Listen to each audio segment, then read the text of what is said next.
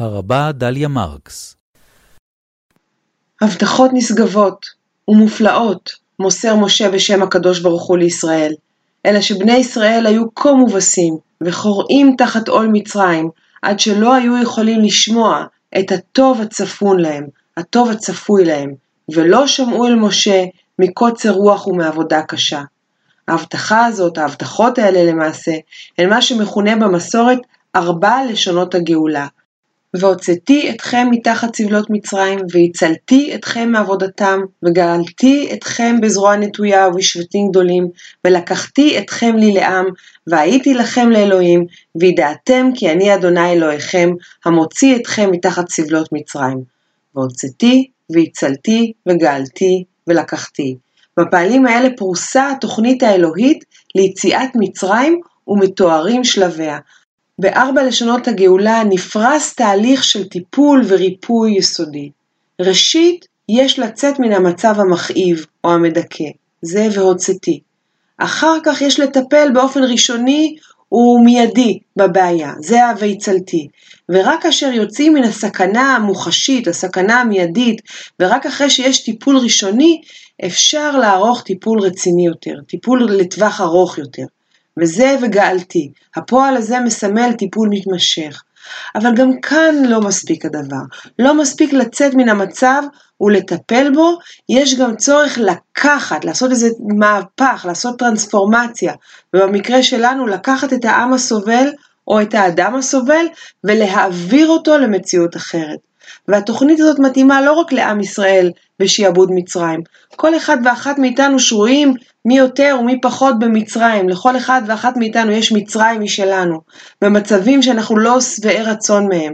לפעמים אנחנו מרגישים משועבדים לאוכל, לסיגריות, לשינה, לכל מיני דברים שמחזיקים אותנו ומגבילים אותנו, ובעצם משעבדים אותנו ועוצרים אותנו להיות מה שאנחנו באמת.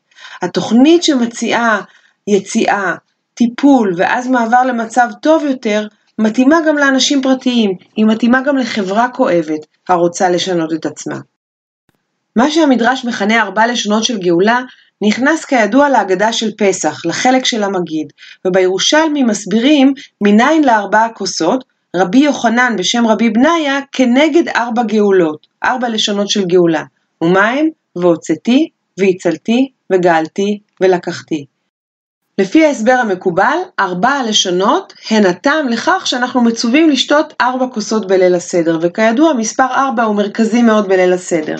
יש לנו ארבע לשונות הגאולה, ארבע הכוסות, ארבעת הבנים, ארבע הקושיות, אבל לפחות בחלק מהרביעיות אנחנו, האלה אנחנו רואים מבנה מעניין של ארבע פלוס אחד, ארבע ועוד אחד. ארבע כוסות אנחנו מחויבים לשתות בליל הסדר, וכוס חמישית מיועדת לאליהו הנביא. ויש שם מוסיפים עוד כוס למר... למרים הנביאה. וגם הכוס החמישית נובעת מהפסוקים שבפרשתנו, כי כאן נוסף פסוק חמישי, נוסף לשון חמישי של גאולה, והבאתי אתכם אל הארץ. כלומר, לא ארבע לשונות של גאולה, אלא חמש. והלשון החמישית מלמדת שלא די ביציאה מהמצב הקשה, בהצלה ממנו, בגאולה ובהילקחות, בטרנספורמציה למקום או למצב טוב יותר, אלא יש צורך להגיע גם נפשית או פיזית למקום חדש, טוב יותר, נכון יותר. הלשון החמישית, לשון הגאולה החמישית והבאתי, אינה נאמרת בהגדה של פסח. אולי מפני שבעיני יוצרי ההגדה, ההבטחה הזאת טרם התקיימה, והיא תלויה ועומדת לעתיד לבוא. וזאת יש לומר, ההגדה כפי שהיא ניצבת לפנינו היום, היא יצירה גלותית, היא יצירה שנעשתה בתפוצות, בתודעה שמשהו חסר, ובתודעה שהציפייה להבטחה הגדולה עדיין לא נתקיימה, ולכן לא היה מתאים להכניס את והבאתי להגדה. כך בהגדות המסור, המסורתיות, וכך ברוב רובן של ההגדות גם בימינו. אבל יש גם אגדות שבהן מובאת ההבטחה החמישית, הבטחת והבאתי.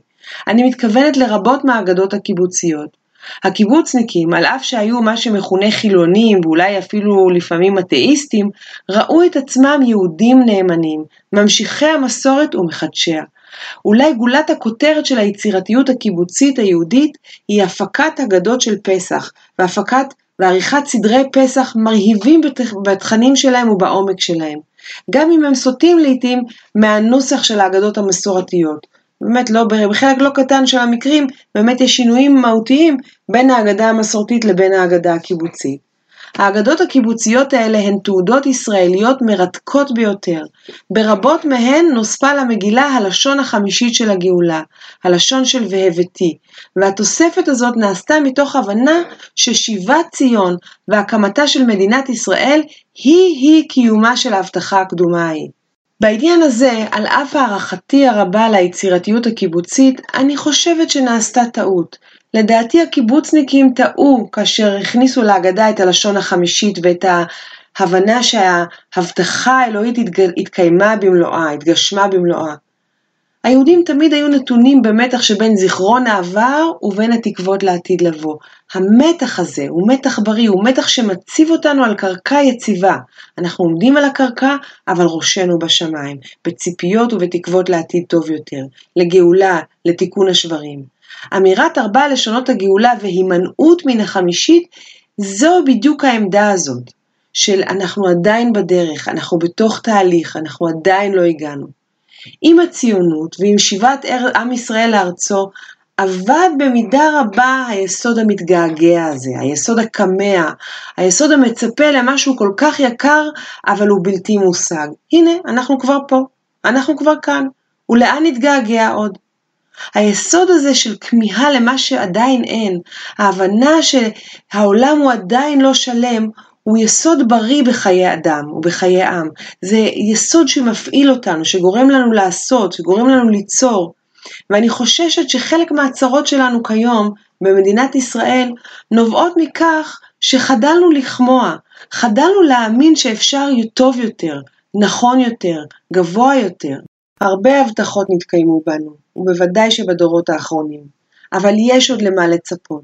עדיין יש לנו לצפות לה והבאתי, עדיין לא באנו, עדיין לא נוכל לנוח על זרי הדפנה.